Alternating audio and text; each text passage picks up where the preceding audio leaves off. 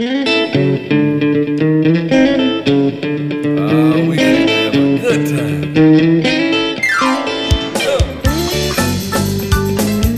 podcast is presented to you by Passion Church, the DeSoto County campus, the fun church in Horn Lake, Mississippi.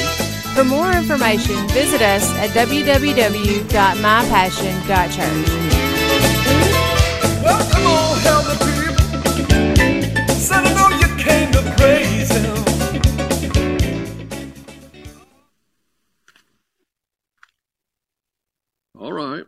Mark chapter 4, verse 35. It says, As, Je- as uh, evening came, Jesus said to his disciples, Let's cross to the other side of the lake. So they took Jesus in the boat and they started out, leaving the crowds behind, although other boats followed. But soon a fierce storm came up. High waves were breaking in the boat, and it began to fill with water. Jesus was asleep at the back of the boat with his head on a cushion. The disciples woke him up, shouting, Teacher, don't you care that we're going to drown? When Jesus woke up, he rebuked the wind and he said to the waves, Silence, be still. And suddenly the wind stopped and there was a, a great calm. And then he asked them, Why are you afraid? Do you still have no faith? After all you've been through with me, all that you've seen, do you still have no faith? And it seems, in my recollection, and, and all, a lot of the people I know, that even as Christians, we live our life like our boat is sinking. We're in panic mode almost all the time. You know what I'm talking about. Some days it's smooth sailing, but those other days you're just a bailing. What are we going to do? The water's up to your knees and, and the wind is blowing you and rustling your hair and you're just all frazzled and you and you're like, Jesus! And you're calling out and you're screaming to Jesus, somebody's got to help. And that's not really the picture that Jesus wants, the way Jesus wants us to live. Because the wind and the waves is going to come at us all. He told us in the parable about the building your house on the shifting sand or on the solid rock. He said, once you build your house, the wind and the waves are going to beat against your house. It's just coming. But are you going to live your life in panic mode? Are you just going to bail your whole life? Just do everything that you can in the natural before you finally call on the name of Jesus. But Jesus had told them before they started what? We're going to the other side. And Jesus has told you clearly, told me clearly. Although we get riled up and these and every new day we face a new challenge, we act like it's something just, oh, this is going to be the one that's going to sink me. And like I said last week, you know, we've been saying that since the third grade and we're still here, you know. Right? This is the one that's going to bring me under. Oh, I won't be able to pay the bills for sure after this. You know, my car, this or that, my job, my kids. But Jesus has already told us that we are going to go across to the other side.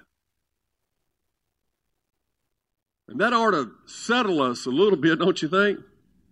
Because we, we all say as Christians, you know, if God word says it, that settles it. but we bail. And, and we're fighting all our battles pretty much in our own strength. If you look at the average Christian life, we're bailing more than we're praying, more than we're believing the Word of God. Now, see, Jesus was not panicked by the situation. In fact, the boat is filling with water, and he's in the back with his head on a pillow, sleeping. I'm talking cool hand Luke. I mean, he's not worried. And you know what? Some of us need to get a little of that sleeping faith. I mean, if you ain't got nothing good to say, if you're just going to be bailing and screaming, the through the whole ordeal, won't you just go to sleep? I mean, that's that's it takes more faith for you to go to sleep than to sit up and rehearse your problems all day long. It might be the best thing that some of us can do. If we can't think of anything good to say and the Word of God is not welling up in us and there's no faith in our life right, just go to bed.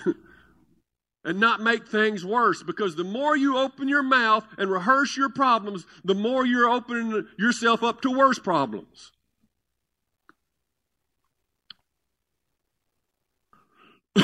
Excuse me. you remember several Sundays ago, I was hoping Jennifer was going to be here to share a little bit of her testimony. The, the woman who uh, had a, a, stroke here in, in Sunday service. It was after the service, and we'd prayed for folks, and there was still the whole crowd was pretty much still here milling around. And and I saw her; they're holding on to her, trying to get her to the to the car or something, and walking with her, and she's about to fall, and they're you know I could see panic on their face. I went over there and, and talked to her, and she's like, you know, my heart, my heart, but I I just need to get to the car. And I'm like, whoa, wait a minute. This is a serious situation. And, and I, I yelled up to Rick. He was in the sound booth. I said, call 911. And so he called 911.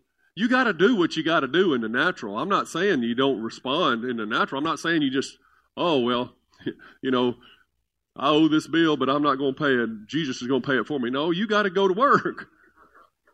You know, you got to do what you got to do in the natural and so we did. We called 911. I said, let's, let's get her sit, sat down so she can rest. But then immediately, what did we do, Miss Brenda? We started praying for her. People gathered around. In fact, so many people gathered around, started praying for her and, and praying for peace because she was, she was in panic mode and we was trying to bring her peace. So many people was gathered around. I was like, we probably need to spread out. She can't even get any air. but you know what? Uh, she survived. They got her to the hospital. She stayed in the hospital a couple of days. They tried to figure out what it was. They, then they come up with the idea that she has a hole in her heart. And so we've been praying about that and praying for her. Um, and just faith has risen up in that young lady. You know, I think she's recently saved, if I'm not mistaken. You'd have to ask her about her own testimony, but her and her husband, uh, uh, just excited about Jesus. You can see it on their faces. That's why I'm surprised she's not here tonight because they've been coming on, on Wednesdays and Sundays. And, uh, we've been praying about that hole in her heart thing, and she went to the doctor the other day. I was going to get her to come up and tell the testimony. And she said they went in to look at it, and they said it's gone. The hole is gone in her heart. And so God and, and, and she said that the doctor said the great physician must have took care of this one. That's what the doctor said. That's awesome. So we did what we knew to do in the natural. But we didn't forget to pray. Sometimes in the when you got an emergency situation going on, you, you get so frustrated. What's the first thing that's going to come out of you? Frustrated, is that a word? Flustered. We got frustrated and we were so we were so upset we were frustrated.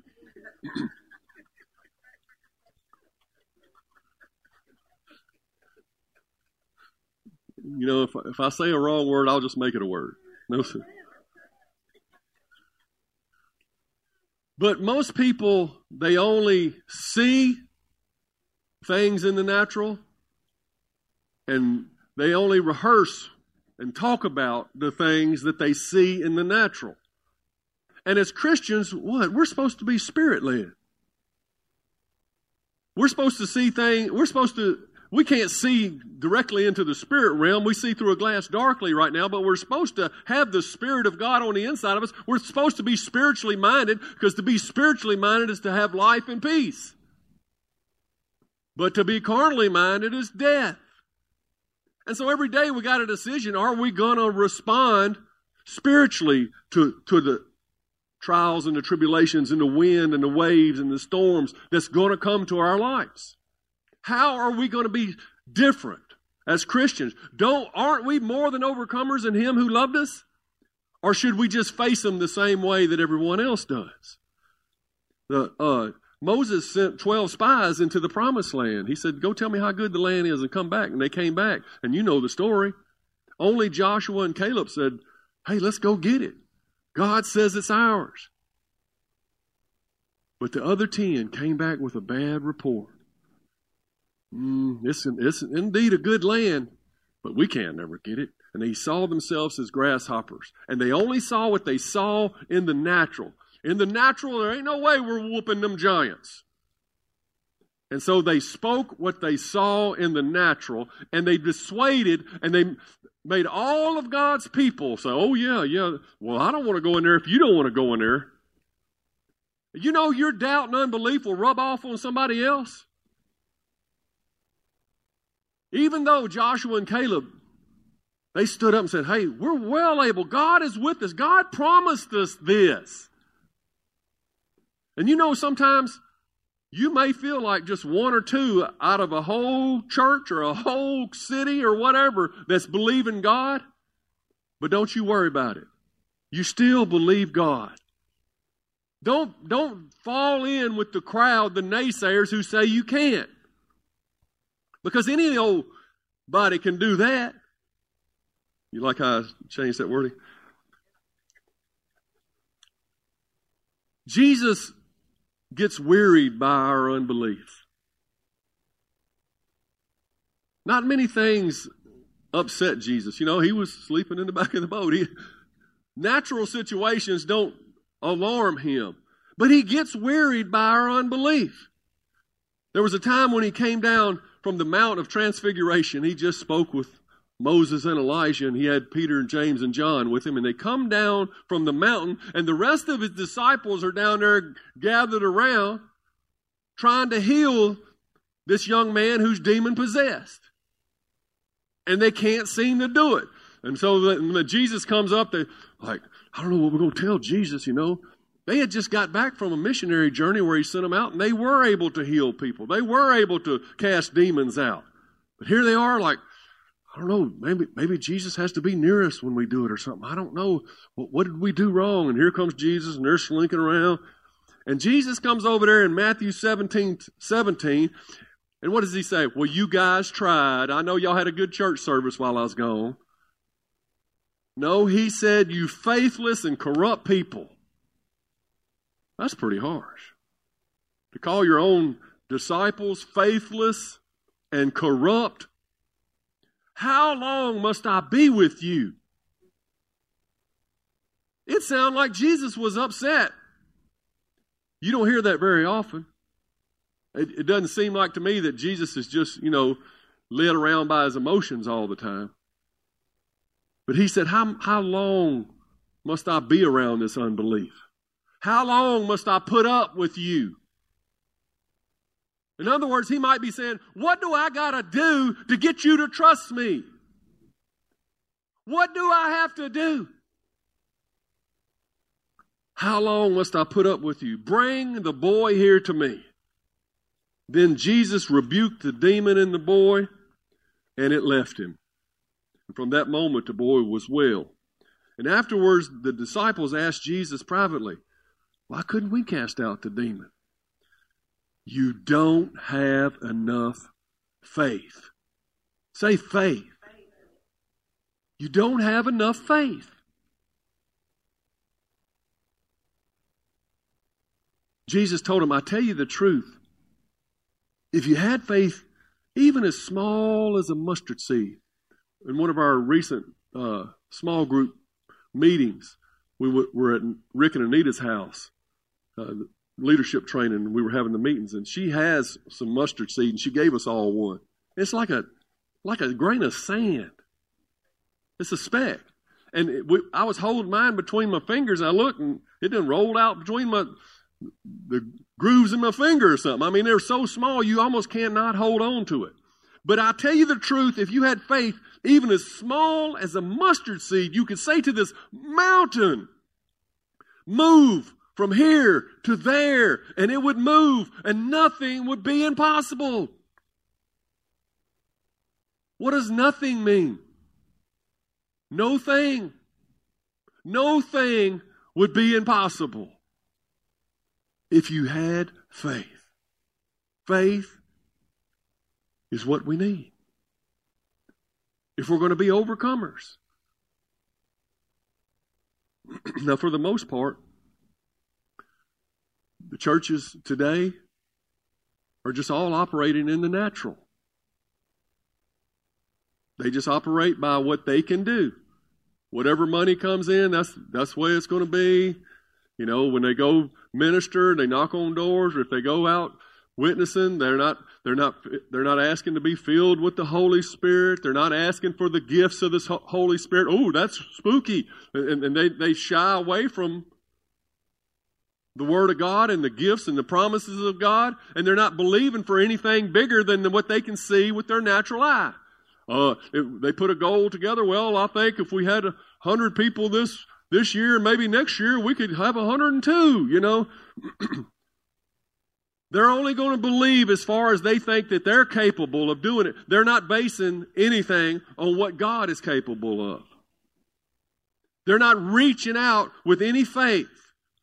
And I got to be honest, the reason I'm preaching this message is because I was talking with God this morning. I didn't know what I was going to preach until this morning, and God began to say, Hey, I think you guys need to get back on the word of faith. You guys need to start believing bigger than you're believing. You've been beat down by some things, and you, are starting to just try to just hold on, and you're not believing me the way you ought to believe me. And you need to go back to the principles of faith again. So here we are. Faith is important. We want God results, not man results. Now Hebrews 11:1 tells us what faith is. It says now faith is the substance of things hoped for and the evidence of things not seen. When is faith? Now. Now faith is. You could almost say it's an adjective to faith. Now faith. Now faith is the substance of things hoped for. Because faith has to be right now. You can't say, well, I'll have faith for it tomorrow. No, it's faith is now. You got to believe now. Now faith is the substance of things hoped for. That's really hard to grasp. I mean, you really have to wrap your mind around it. You're hoping for something, and it hadn't got here yet, but you already have substance in your hand. It's the substance of things hoped for. It is believing God's word so intensely that you can rejoice even before you physically receive the promise.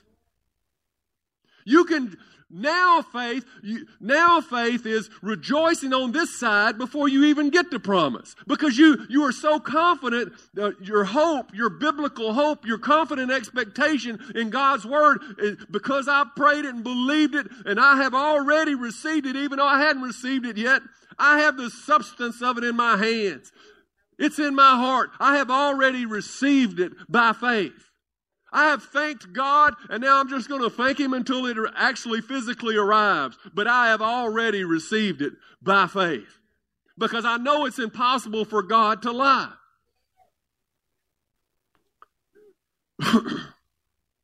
it's taken hold in the spiritual realm and believing the promise before it's ever physically visible. It's a, it's a substance of spiritual belief that makes it a reality in your life before you receive the promise. It's taken from tomorrow and bringing it to, into the now faith. Faith, Augustine said, is to believe what we do not see, and the reward of faith is to see what we believe.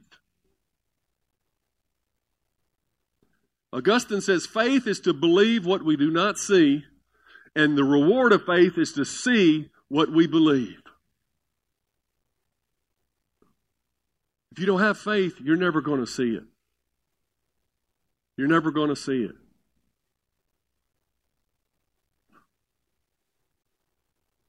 And the reward of faith is to see what we believe. In other words, faith is going to be what reaches out and grabs hold of that promise of God and brings it into your reality. It's by faith. By faith. Could, couldn't we go to Hebrews 11 right now and say, by faith? They, re- they received their children back to life again. By faith, they subdued kingdoms by faith. All the heroes of, of faith, it was by faith that all the men and women, heroes of the Bible, did what they did. It was because they believed God. It was by faith that David slew Goliath. It was by faith that Nehemiah was able to finish the wall. They couldn't be talked out of the Word of God in their life. It was by faith that they were able to become martyrs for Jesus Christ when they could have just recanted their faith, but no, faith wouldn't do that. Faith stood strong and said, I believe in the face, whether you kill me or not. It was by faith that Abraham received his son back to life again because he knew God was able to raise him, even if he plunged a knife into his son Isaac. And so, in a figure, it says he had already received Isaac back to life when he was about to kill him because he knew God had already promised that his, by his son it would be an heir.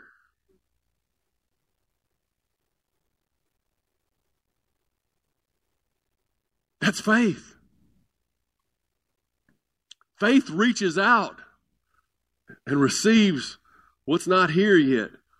Romans 4:17 says even God who quickens the dead calls those things which be not as though they were.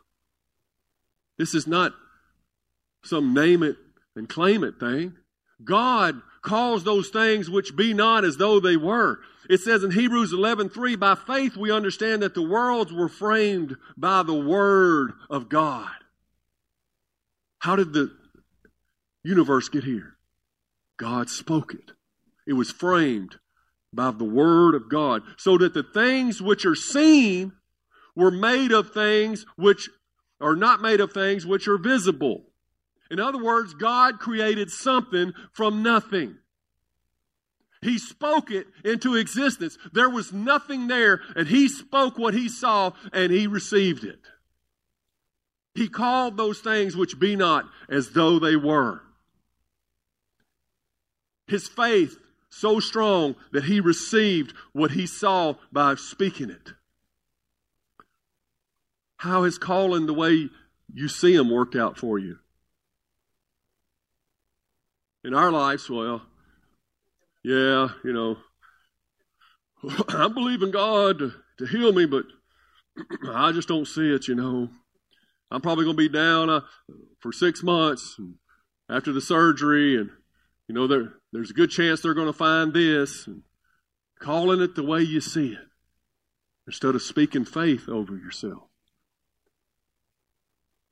Proverbs 18:21 says the tongue can bring death or life.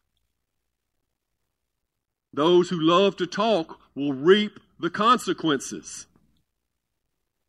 What's the consequences? Well, whatever you just said. Because out of the abundance of the heart, the mouth speaks. What's in you is what you're going to say. And you're always going to rise to the level of what's in you. You're going to get what you say about yourself, what you believe. We pretty much get what we believe.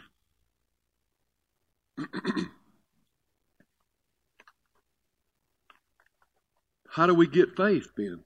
If we don't like the results we're getting, if we don't like the fact that we know we talk too much negative stuff, that we talk about the problem more than we talk about our God and His promises. If we don't like that, how do we get faith? Romans 10 17. So uh, faith comes by hearing, and hearing by the Word of God. You know that. It's the Word of God that get, brings faith into our hearts to receive what the Word says. And that's why it's so important what we're speaking. Because what we're speaking is what we're hearing. And what we're hearing is faith comes by hearing. And you're either getting faith for the negative that you're speaking or you're getting faith for God's promises. You're speaking something. And you're hearing it and it's building your faith, whether it be in the positive or the negative. And I can tell you, That's a double minded man that, that's speaking negative out of one side of his mouth and speaking faith in the other. And the Bible says, as double minded man, let that man not think he shall receive anything of the Lord. God is only pleased by faith. God responds, He brings His word to pass based on faith.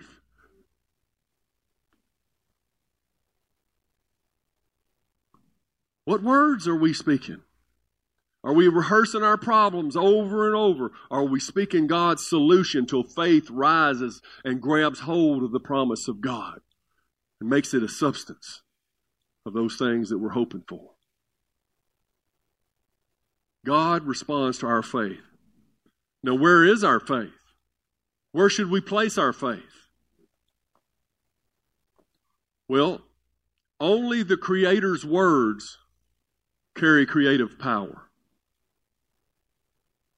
Only God could speak the universe into existence. We're not God. We don't jump up and say, I want a BMW. I want to be rich. And we just repeat it and put it on our refrigerator, and all of a sudden we expected somebody to pull up with a BMW. No. We have faith in the words God has spoken. He is the creator. It's His word that holds the power. His word is sharper than any two edged sword able to divide asunder the soul and the spirit. It'll get down to what you really believe. It's His Word that we must put our faith in, not our own words. 1 Thessalonians 2:13 says for this reason we also thank God without ceasing because when you received the word of God which you heard from us you welcomed it as not the word as not as the word of man but as it is in truth the word of God, which is also uh, which also effectively works in you who believe. I'm sorry I didn't read that very well. Let me read it again. Too excited. For this reason, we also thank God without ceasing. Because when you received the word of God, which you heard from us, you welcomed it not as the word of men, but as it is in truth, the Word of God, which also effectively works in you who believe. See, the Word of God will work in you if you believe.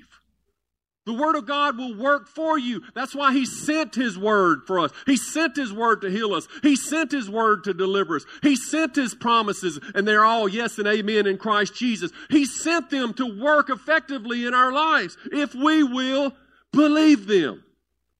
In Isaiah 55 11 says, It is the same with my word. I send it out and it always produces fruit.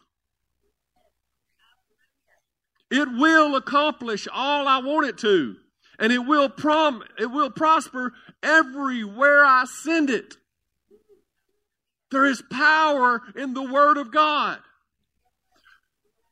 Jesus said in John 6 63, the Spirit alone gives eternal life and human effort accomplishes nothing. And the very words, the very words I have spoken to you, they are spirit and they are life. They are spirit. They are eternal and they are life. They're health to all, the, all your flesh. The Word of God is what we've got to put our trust in. My words, at best, you know, not based on the Word of God, what I think or what I suppose, that's faulty at best. You know, for a long time when I became pastor, I would go to the hospital and visit folks, and I would just go and I'd pray for them, and I was doing my best to comfort them and everything. And that was fine. And it was nice that the pastor showed up. But somewhere along the line, the Lord said, You need to bring my word into the hospital. And so I started bringing a Bible, or at least I'd read it off, off the phone, and I started seeing the Word of God bring life into those hospital rooms.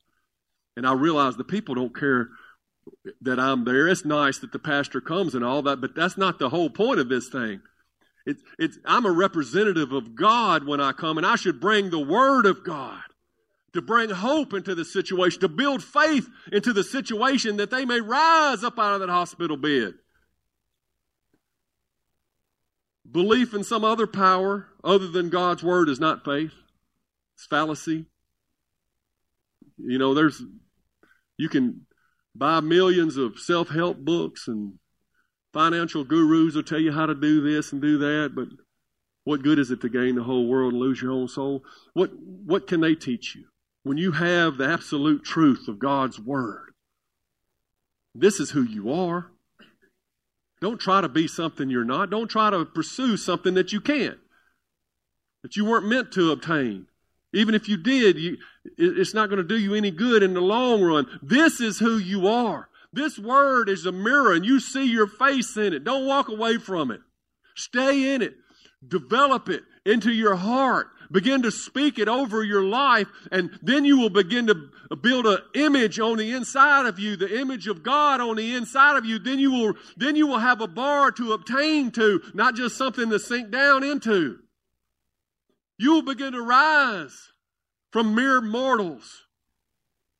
Isn't that what Paul said? He said, You acting like mere mortals. Don't you know you got the Spirit of the living God on the inside of you? Rise up into the Spirit and live and overcome. Trust me.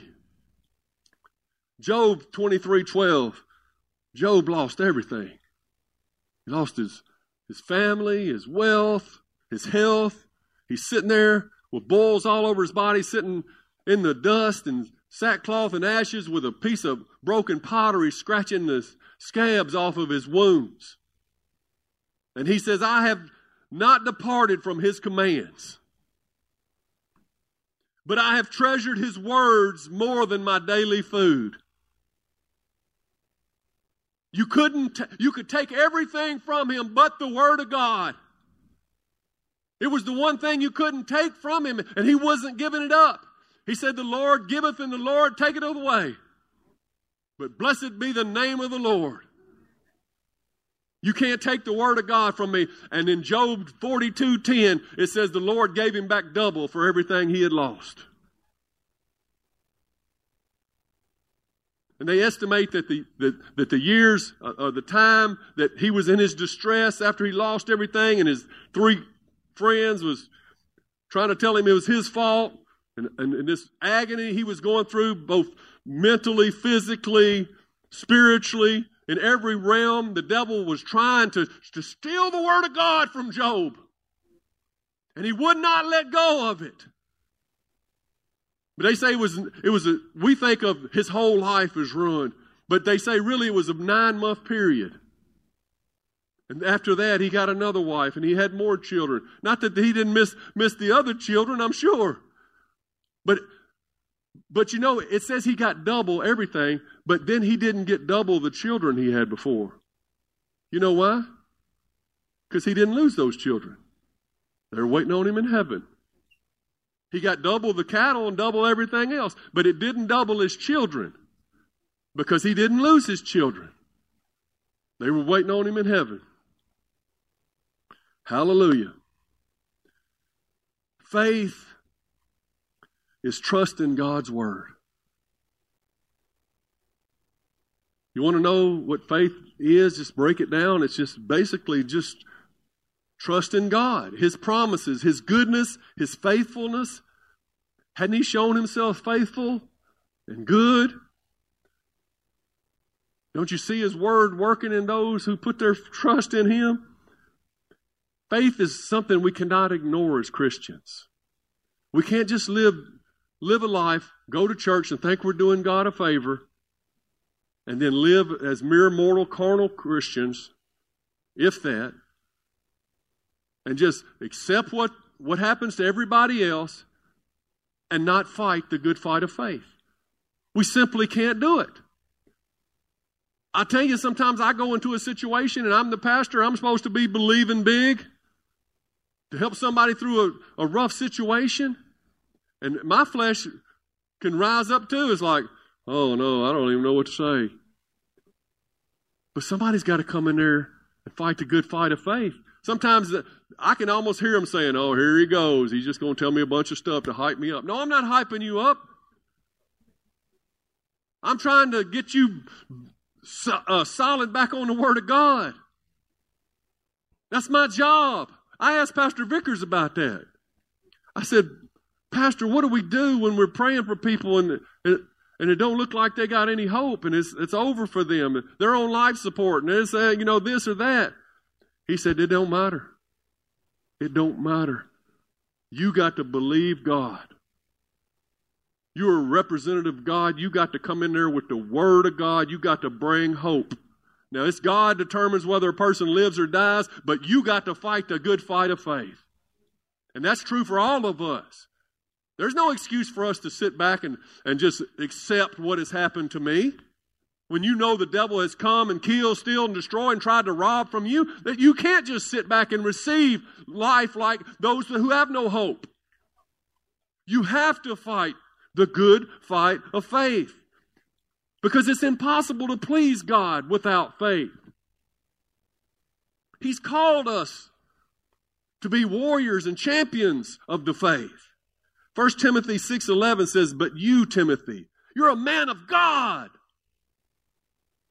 So run from all these evil things.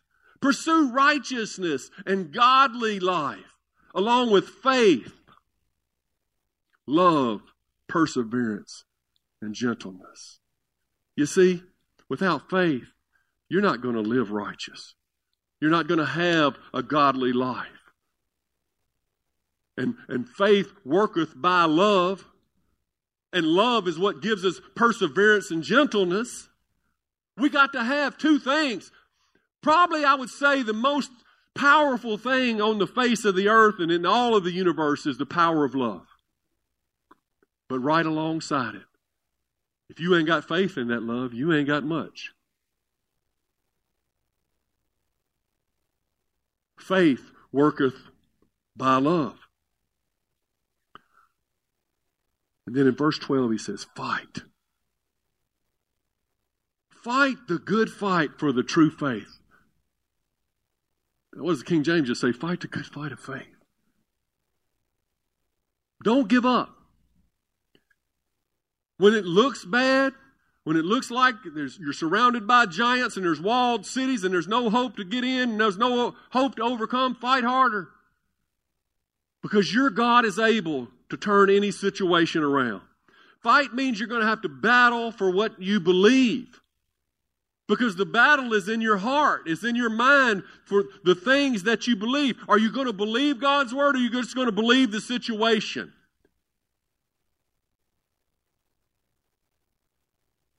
Are you going to be one of the ten or are you going to be one of the two? When things look impossible, it don't matter. Fight the good fight of faith. Because all things are possible to him that believes. All things to him that believes. Not him that I hope so, in a worldly sense, but to him that believes, all things are possible. Ephesians 4:13 says, "This will continue until we all come to such unity in our faith and knowledge of God's Son that we will be mature in the Lord, measuring up to the full and complete standard of Christ." That's how you grow up. That's how you grow up, as you mature in your faith. You believe God more now than you did before. You don't slip back and, and let the Word of God slip and fall back into the, your old ways. You're ever moving forward. You're ever fighting. We don't run as those who beat the air. We run to win a prize. We only got one shot down here. We get one life. Somebody says, I need some rest. I'm tired. You'll get a rest in heaven. Jesus is your rest down here. Rest in Him. When this, the storms and the winds is blowing, put your head on the pillow and say, Jesus, let's take a nap. I know you got this. You said we're going across. Sometimes the most spiritual thing you can do is take a nap. That's what y'all got out of tonight's sermon. I said.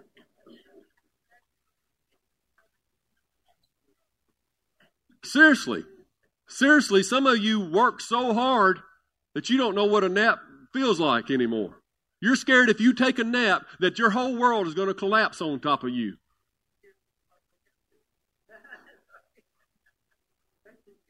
That's not walking by faith. That's being driven by the devil. There's a big difference. What it boils down to is God said it, and do you really believe it? Now, I'm, I'm stepping on my own toes right here, okay? I'm not saying that any of us has arrived at this.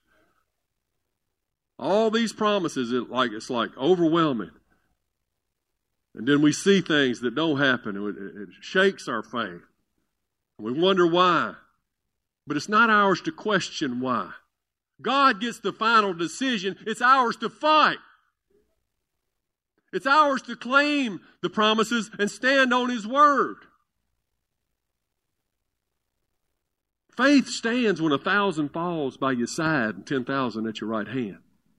But faith stands. Faith stands when the whole nation of Israel says, let's go back.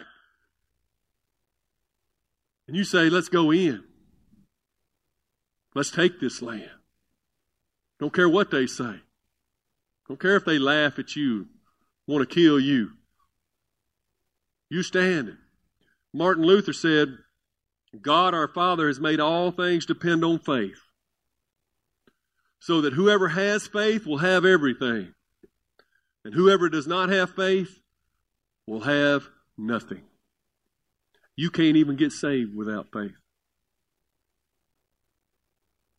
Without faith, you're going to hell. You got nothing. You're saved by grace through faith in the Lord Jesus. You had to muster up enough faith to believe that Jesus died on the cross and the, and the Father raised him from the dead. You had to muster enough humility and faith to repent of your sins and receive the gift of salvation. And when your heart hooked up with the truth of God's Word, then you reached out and, and took the substance of salvation. You're not there yet. You're not in heaven yet, but yet you got the substance, don't you? Can somebody take your salvation away? Can I come over here and argue out of your salvation? No, you got the substance of the things hoped for. You know. You've reached out hold of it and faith pulled it into your heart. You reached out and the, the, into the spiritual world and pulled the Holy Spirit up into your life by faith.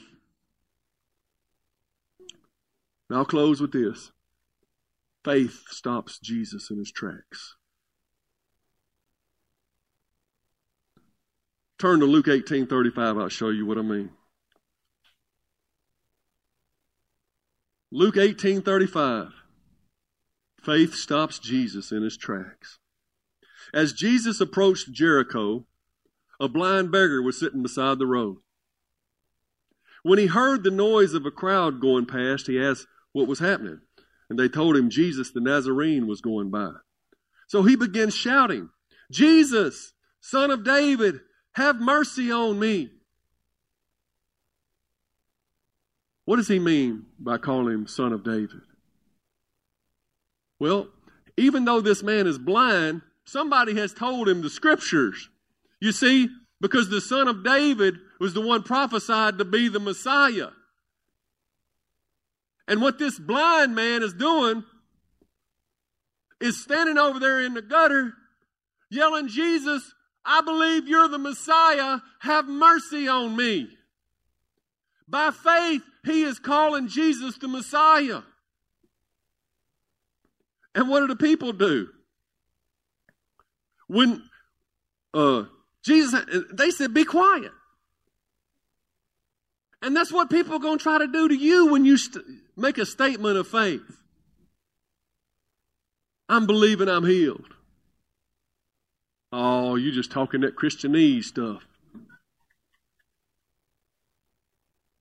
No, I'm calling those things which be not as though they were. I'm bringing the substance into my life. I'm bringing the, the healing scriptures into my life. But they said, Be quiet, the people in the front yelled at him. But he only shouted the louder, Son of David, have mercy on me. And when Jesus heard him, what? Jesus stopped in his tracks.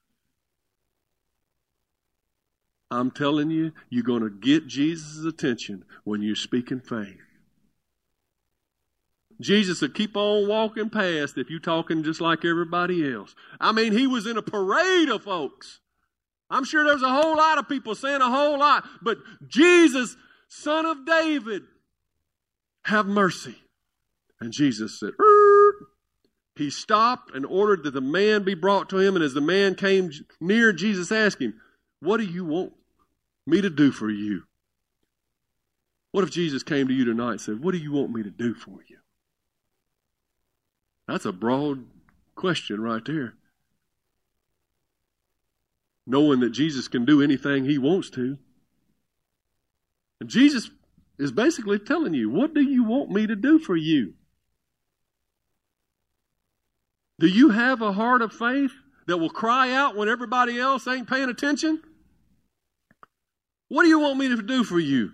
Lord, he said, I want to see. And Jesus said, All right, receive your sight. Your faith has healed you. See, faith mixed with the Word of God, Jesus, is going to produce. It's going to produce. He sent His Word to heal us. He said, My word shall not come back void. All this blind man had to do is have enough faith to declare a thing. And ask Jesus by faith. He said, All right, your faith has healed you. Instantly, the man could see, and he followed Jesus, praising God. And all who saw it praised God too. And you know what? We need more testimonies in the church. We need more testimonies like Jennifer. We need more people standing up and believing. We need to believe as a church that, you know, the resources that we need to get the building that we need is coming. The right building is going to come open for us. We need to believe for the harvest of souls for DeSoto County that we're going to we're going to do everything that God has for us. We look at that and we say, "Oh, that's that's giants over there. That's that's a giant vision. That's too big for us. That he's biting off more than we can chew." That's the 10 spies talking. But but Caleb and Joshua say, "We're well able." We're well able because God is with us. If God, if God says it, that settles it. We are well able. And we got to start believing bigger than we have. And I've let we've we've pre- we've preached a lot of stuff, and it seemed like I may have let faith slip a little bit. And I think the Lord corrected me this morning. So I'm going to preach it again next Wednesday. And we're going to begin to build our faith. And you big brothers and sisters here that come on Wednesday nights, you're going to begin to speak in faith. You're going to begin to see miracles and wonders and signs happening in your life. And it's going to encourage the other people. And you're going to, you're going to, uh, encourage the other people. Not name and claim it, but believe it and receive it. And that's all I got to say about that.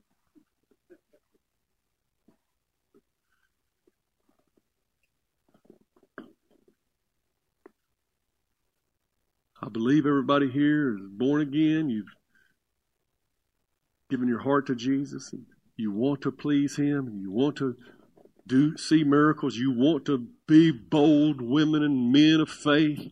You want to see it all come to pass in your life. You want to be, by, by the time it's through, you want to see your name written in Hebrews chapter 11.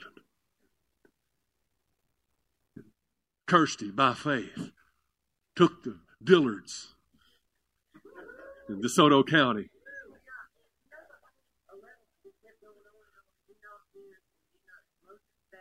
Yeah.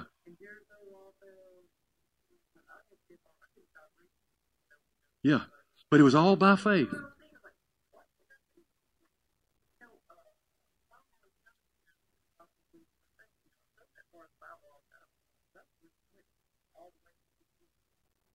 Yeah.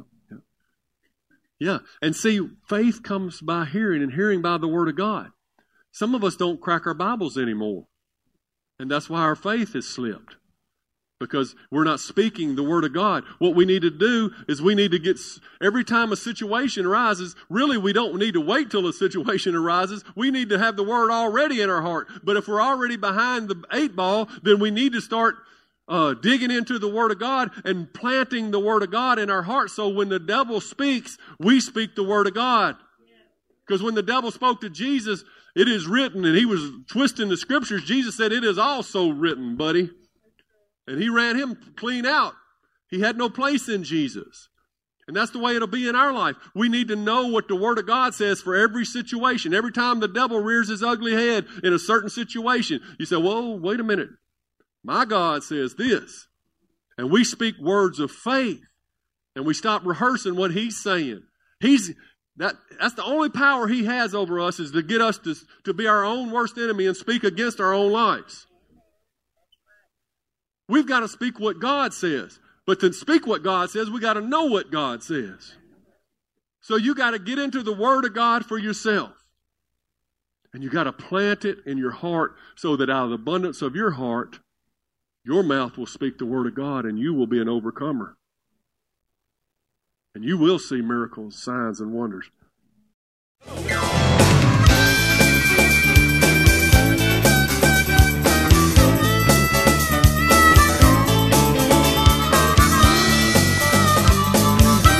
Thanks for listening to the podcast today. We hope you enjoyed it and that it inspires you to live out God's Word. For more information, visit us at www.mypassion.church.